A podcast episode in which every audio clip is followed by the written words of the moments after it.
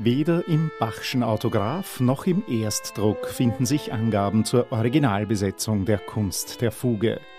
Auch wenn sich die Wissenschaft mittlerweile fast einig ist, dass die 14 Fugen und vier Kanons wohl für Tasteninstrument verfasst wurden, bleibt doch aufgrund der Notation in Partiturform eine Möglichkeit, dass die Originalbesetzung anders ausgesehen hat.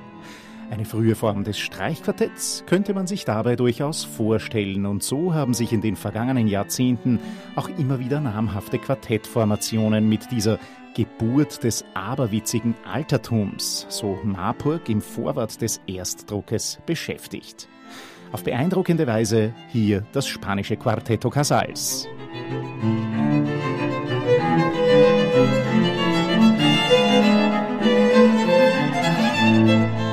Ganz im goethischen Sinn sehen die vier Musikerinnen und Musiker dieses Werk als geistvolle Unterhaltung von vier Leuten, bei der alle gleichberechtigt agieren. Und trotzdem ist es natürlich kein gefühlloses, reines Abspielen von Tönen. Es ist ein Hervortreten und Zurücknehmen, dynamische Steigerungen und ein Zurückkehren zum Pianissimo. Das Fugenthema ist immer irgendwo präsent, ohne mit dem Vorschlaghammer präsentiert zu werden.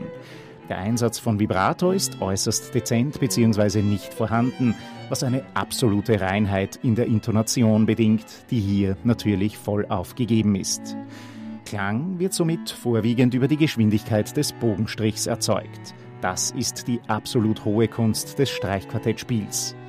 Ist man der Kunst der Fuge bisher eher skeptisch gegenübergestanden, kann man es spätestens nach dem Anhören dieser Aufnahme ja fast nur mit Alban Berg halten, der seiner Frau Helene nach einer Aufführung 1928 in Zürich geschrieben hat, Zitat, Gestern Kunst der Fuge gehört. Herrlich. Ein Werk, das bisher für Mathematik gehalten wurde. Tiefste Musik. Zitat Ende.